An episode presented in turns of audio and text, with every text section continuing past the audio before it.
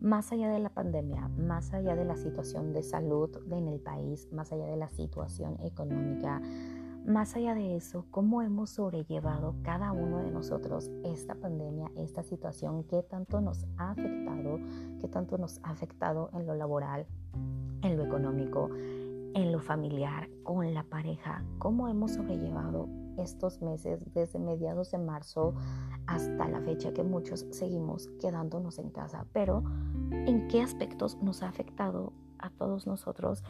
Me he basado en experiencias de amigos, de familia, pero sobre todo en mi propia experiencia y aquí les quiero platicar más o menos cómo han sido para mí